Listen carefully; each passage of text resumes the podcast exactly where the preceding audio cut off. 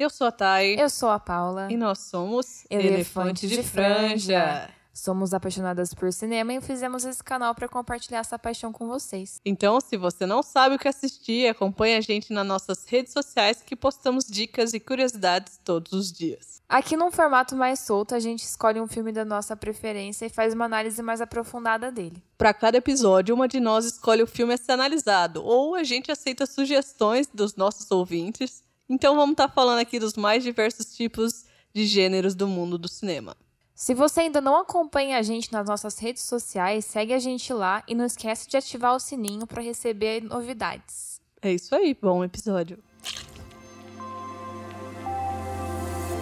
Hoje vamos estar falando de um filme francês de 2019 chamado Retrato de uma Jovem Chamas. Ele é dirigido pela Celine Sciamma. Mesma diretora de filmes como Tomboy e Water Lilies. As protagonistas desse filme são interpretadas por Adele Hanel e Noemi Merlan. O filme ganhou bastante destaque na época de seu lançamento. Ele chegou a concorrer melhor filme em Cannes, mas Parasita acabou ganhando a Palma de Ouro. Mas ele ganhou a Palma de Ouro por melhor roteiro na categoria de filme queer. A Noemi Merlan, que faz a Marianne, ela fez parte de um filme chamado Tar, que foi indicado para melhor filme no Oscar. Adele Hanel é uma atriz bem conceituada lá na França e ela fez um filme também chamado A Garota Desconhecida e ela participou desse Water Lilies, Lírios d'Água, que inclusive foi uma das coparticipações junto com a mesma diretora do Retrato de uma Jovem Chamas. Uma coisa sobre essa atriz é que ela decidiu se aposentar aos 34 anos já da carreira de atriz e um dos motivos foi por questões políticas, porque ela estava falando que o cinema francês ele estava protegendo abusadores, como tiveram alguns casos de abuso sexual por parte de alguns diretores. Essa era uma briga política que a atriz fazia muito. E o pessoal da, acad da academia de lá cobertava muito essas coisas. Então, como forma de protesto, ela até já se aposentou da carreira de atriz. Acho que ela meio que ficou. desistiu do, do cinema francês e parou por aí. Uma das coisas que a gente pode até ver, essa questão política dela, é que no, num dos festivais lá da França de cinema, que é o César, basicamente o Oscar deles, um dos diretores que estavam sendo acusados de abuso sexual estava concorrendo a uma categoria de melhor diretor. Aí, na hora que essa categoria foi, foi ser anunciada, ela levantou da plateia e saiu como forma de protesto. Várias outras pessoas fizeram isso também. Mas ela foi uma das que começou esse movimento e, como ela tem um nome forte lá, chamou bastante atenção. Ela mesma tem uma denúncia feita contra um diretor quando ela trabalhou com 12 anos, que ela fala da questão de assédio contra ela. É um processo que ainda está em andamento, mas ela registrou uma queixa também. E é uma pena, né? Porque é uma, atriz fenomenal, sabe? Que tá parando a carreira por um motivo que não era para existir, né? Além dessas questões do, do abuso, por parte do, do pessoal do cinema querer encobrir isso aí. Então é bem triste ver isso acontecer. Uma das frases tristes que ela coloca na carta dela de aposentadoria que ela fala que incomoda-os muito que as vítimas façam todo esse barulho e falem sobre. Eles prefeririam que morressem em silêncio. Então bora lá para a sinopse. Bora. No século XVIII, uma pintora é contratada para ir para uma ilha fazer o retrato de uma jovem que está prometida para casamento. Nesse período, quando não tinha fotografia, eles mandavam um retrato com a imagem da, da noiva. Só que como essa jovem não queria ser retratada, ela vai disfarçada de companheira de caminhada, para ela poder ir observando os detalhes do rosto e poder pintar a noite escondida. Passando os dias observando a modelo e a noite reproduzindo a sua imagem, elas se veem cada vez mais próximas. Bora lá então para algumas curiosidades. Bora. Todas as pinturas e retratos da Heloise no filme foram feitos por uma pintora chamada Helene Delmer, e a atriz que faz a pintora no filme, que interpreta a Marianne, trabalhou em conjunto com essa pintora para poder expressar os sentimentos da personagem dela, para essa pintora poder fazer conforme a personagem faria. E essa pintora gastava mais de 16 horas por dia pintando os quadros. Na cena do festival, onde tem várias mulheres cantando em volta da fogueira, elas cantam uma música em latim que significa não consigo escapar. Que é basicamente um dos dilemas do filme, né? A prisão feminina da época aí é a falta de escolha. E é uma música que foi composta para esse filme. Um dos objetivos da diretora foi trabalhar a musa como auxiliar do pintor e não sendo fetichizada por ele.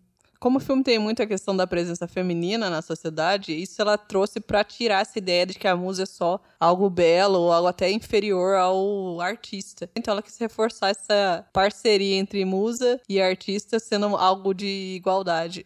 A página escolhida pela Heloise para Marianne pintar é a número 28. E ela não significa só 28, o número. Ela significa infinito e dois, para representar que as duas são infinitas. Esse filme está na lista dos 250 melhores longa-metragens de um aplicativo chamado Letterboxd, que é um aplicativo para compartilhamento de opiniões sobre cinema. Então bora lá para as nossas análises. Bora. Esse filme não foi escolhido nem por mim nem pela Thay. Olha, Olha só. só, ele foi escolhido pelo nosso seguidor. O Nicolas, que pediu pra gente fazer uma análise mais detalhada dele. Eu já tinha assistido o filme, eu gosto muito desse filme, mas a Paula assistiu só pra gente fazer esse episódio. E pra variar, eu adorei. A princípio, eu fiquei um pouco receosa de assistir esse filme, porque eu já sabia que ia ser com uma, um ritmo mais lento, por ser cinema francês, eu já sabia que ia ter muitos olhares. Eu não sabia se eu ia gostar da forma com que foi retratado, sabe? Por mais que você tenha recomendado, por mais que eu tenha lido reviews positivas na internet a respeito desse filme, eu ainda assisti um pouquinho com o pé atrás. Mas logo ali no começo da interação das duas, eu já comecei a gostar do filme, sabe? Eu senti que a atuação das duas, a química das duas é tão boa que você esquece que o, o ritmo é um pouco mais lento, sabe? E outra coisa que me pegou também foi essa profundidade das personagens, a profundidade até da irmã, que nem aparece no filme a princípio, sente, pelo menos eu, senti essa dor que ela teve de ter que tirar a própria vida para ela ter uma escolha. A única escolha que ela poderia ter era essa, tirar a própria vida. Ela já tinha o futuro dela escrito já, que ela ia ser irmã, que ia casar para ascender na sociedade, enquanto a outra irmã, que é a Heloise, já estava certa para fazer parte do convento. Então, ela se viu sem escolha. Então foi isso ou casar com uma pessoa que ela não queria. E ela optou pelo tirar a vida. Então, uma personagem que nem apareceu, não apareceu nem foto dela, a gente já conseguiu já sentir compaixão por ela.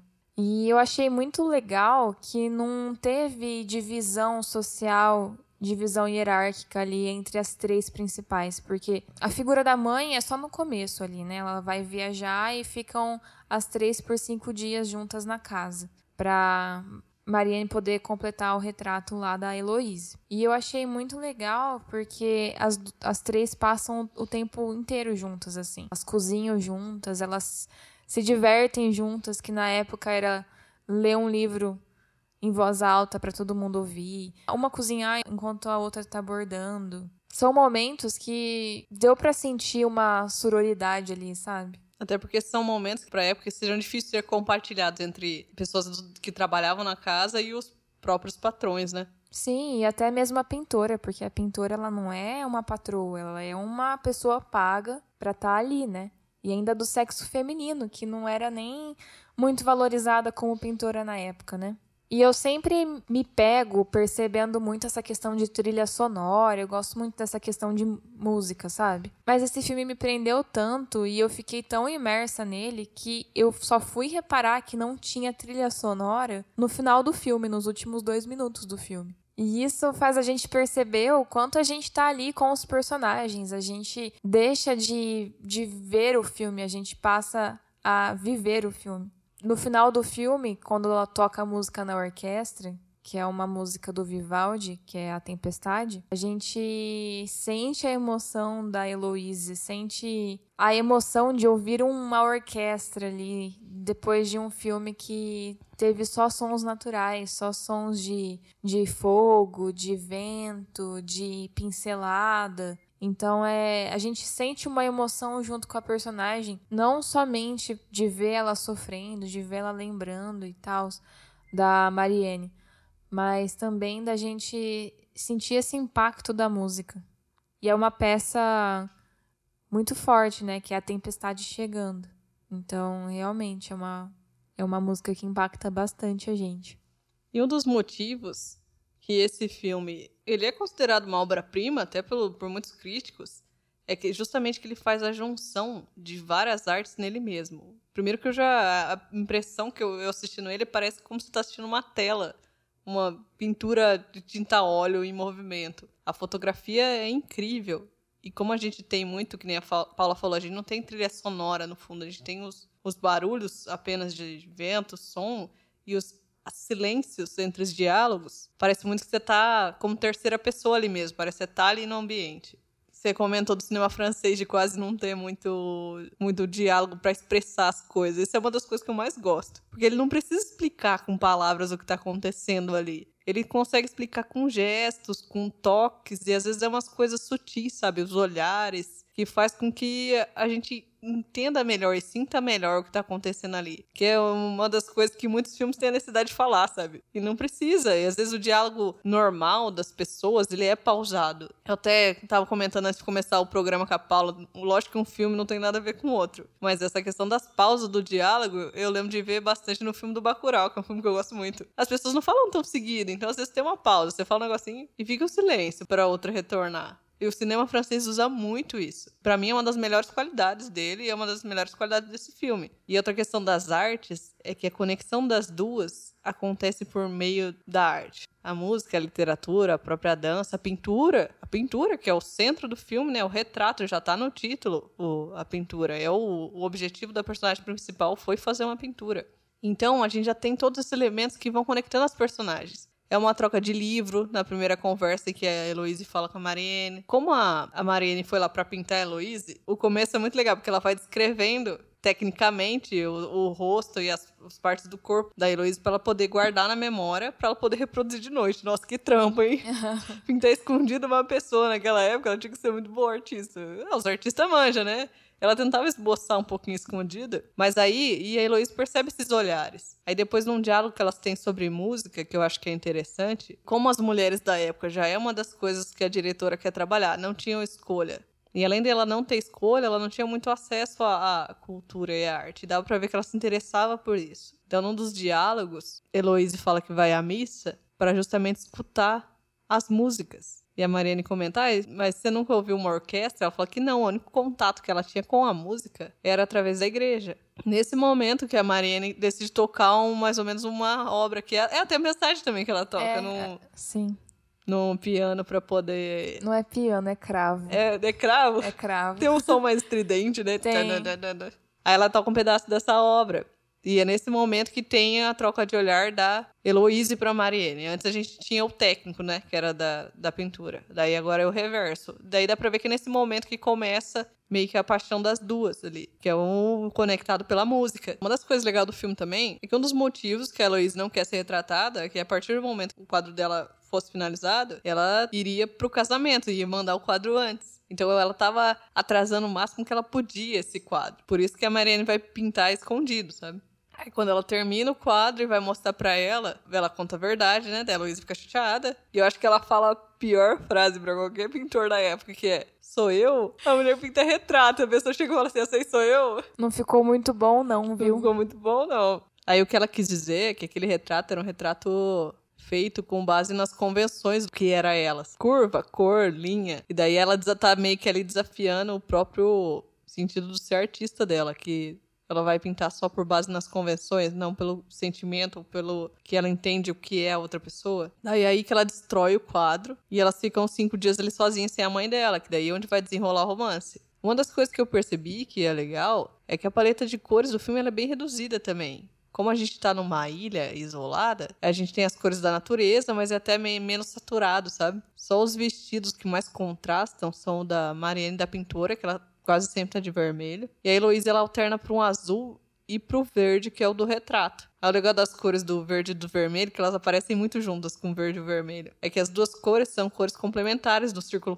cromático. Elas são complementares, mas elas estão em lados opostos do círculo. Que é basicamente quase o relacionamento das duas ali. Elas sabem que não tem futuro, sabem que não tem o que fazer. E é uma das coisas que a diretora faz de legal no filme. Ela não cria um filme e um romance de ah, vamos brigar pelo nosso amor. Não tem o que elas fazer ali. Elas não tinham escolha mesmo. Vai fazer o quê? Tem até uma cena no final que a Marianne dá uma desesperada e ela acusa a Heloise de não lutar pelo amor das duas. E a Heloise acaba falando para ela: Pode imaginar que eu tô feliz, pode imaginar que eu tô triste, só não me enxerga como culpada. Que é o que ela menos é nessa situação, né? Ela é só uma vítima da, da sociedade da época mesmo. É, o, o filme tem bastante os elementos naturais, que a gente falou, como é uma ilha, tem bastante a água, a terra e o fogo, né, que tá no nome do filme. O fogo, ele aparece em dois momentos. No primeiro, é quando a Mariene tá tentando enxergar um quadro destruído pela Louise, que ela queima sem querer e bota no fogo. E no segundo, que é quando a Heloísa tá perto da fogueira e o vestido dela começa a pegar fogo. Aí é basicamente uma relação de quase como pra Mariene, a Heloísa naquele momento fosse o quadro, sabe? Que não tem o que ela fazer, tá pegando fogo e ela não vai conseguir salvar. O relacionamento delas, né? Não a pessoa em si. Tanto que alguém foi lá, acudiu e apagou esse fogo. É, é um filme que trabalha essas questões do, da escolha feminina e da, da arte de uma forma muito sutil, só que ele tem muita camada. Você assiste de primeira vez, você pode até não perceber tudo. Mas que nem a gente comentou, a questão da música, da literatura, e tem também o próprio conto que elas comentam do Orfeu, da Eurídice, onde elas conseguem fazer uma própria analogia do próprio relacionamento das duas ali. O conto do Orfeu é mais ou menos assim. O Orfeu, ele era um músico muito talentoso e o pai dele deu uma lira para ele de presente. O Orfeu se apaixonou por uma mulher chamada Eurídice. E ela acabou sendo mordida por uma cobra um dia e morreu. Aí ele foi pro submundo, conversou com Hades e com a Perséfone, que é a esposa dele, e pediu para devolver a Eurídice para ele.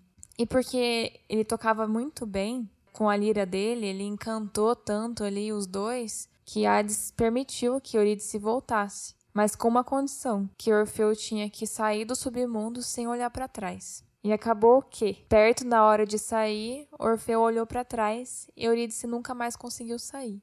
Ui, arrepia a história do mito. A mitologia grega é cruel, né? É cruel, mas é poética. É poética, porque ele olhou para trás, porque ele tava com medo de às vezes ela não tá lá ou não ter conseguido achar o caminho. Mas ao fazer isso, ele perdeu ela para sempre. E aí, além da sinfonia do Vivaldi, essa história, esse mito, ele conecta as duas ali. Porque no, no final, quando a Marianne se despede da Heloise, elas entendem que elas estão correndo contra o tempo, que não tem o que elas fazer. Cada uma aceitou basicamente o destino. A Marianne, ela tem uma liberdade um pouquinho maior que a da Heloise, porque ela já está exercendo uma profissão ali, sabe? Por mais que ainda num, num âmbito reduzido, né, por ser mulher. Mas não, tem, não teria o que ela fazer também. Aí, no final, quando ela vai embora, a Heloise chama ela e ela vira para olhar. Aí é a última vez que as duas se veem. Que é uma referência a esse conto que depois que elas leram, elas ficaram discutindo. Mas será que não foi a Eurídice que chamou o Orfeu e ele virou? Aí no final é a Heloísa que chama a Mariane e ela vira. E foi a última vez que elas se viram daí, né? É Mariane ou Mariane? Gente, a gente tá falando Mariane o tempo todo, mas é Mariane. Mariane, desculpa, pessoal. Esses franceses, o nome francês confunde um pouco na hora de escutar o filme. Sim. Só uma coisa que eu queria voltar, a gente comentou do, do questão da musa, e uma cena legal do filme que elas deixam isso claro, é quando a aventura, que é a Mariane, tá olhando pra Heloísa pra observar. E ela chama ela lá do lado dela e fala assim: Ah, se você tá olhando pra mim, olha pra quem que eu tô olhando. Então, entendeu? É uma troca ali de olhar. Se tá olhando pra uma pessoa e a pessoa olhando pra você, ela sabe de você também, assim como você sabe dela. Então ali tá a conexão entre musa e artista de forma igualitária, de forma equilibrada. A gente comentou bem por cima, mas assim, a criada também, a Sophie, teve um papel importante nesse filme também, né? Que ela fez parte do dia a dia das duas mulheres, ela compartilhou a história dela, a gente conseguiu enxergar um pouco dos problemas que a outra, a classe mais baixa social também sofre, né? Porque ela é empregada e ela ficou grávida sem poder ter essa criança. Então a gente enxerga as três com classes sociais diferentes, situações diferentes, com cada uma enfrentando um problema que na época as mulheres sofriam, né? Outra coisa da, da relação das cores e das roupas, no final, a, a Heloísa tá provando o vestido de noiva, que tem a ver com a parte do vestido, eu não sei, que é um vestido todo branco.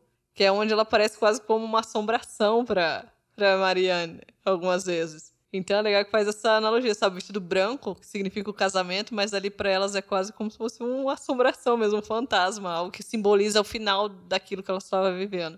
E todos esses elementos que a diretora usou, eles fazem que, por mais que as pessoas não tenham experiências parecidas, elas consigam se conectar com os personagens. Para mim, isso faz um bom cinema, sabe? Porque o cinema também é você conseguir entender o que o outro está sentindo, ou conseguir enxergar sentimentos diferentes do seu. E isso é feito com maestria nesse filme. A gente acabou não falando a nota do IMDB dele, né? Mas uma nota super alta é 8.1. E é isso aí, pessoal. É um filme que a gente aprova, a gente recomenda. Então, se vocês têm alguma outra opinião, alguma outra coisa que a gente não falou aqui sobre esse filme, comenta aí pra gente. Se quiser dar uma dica de um filme pra gente analisar, é só colocar aí. Então tá bom, até a próxima. Tchau. Tchau.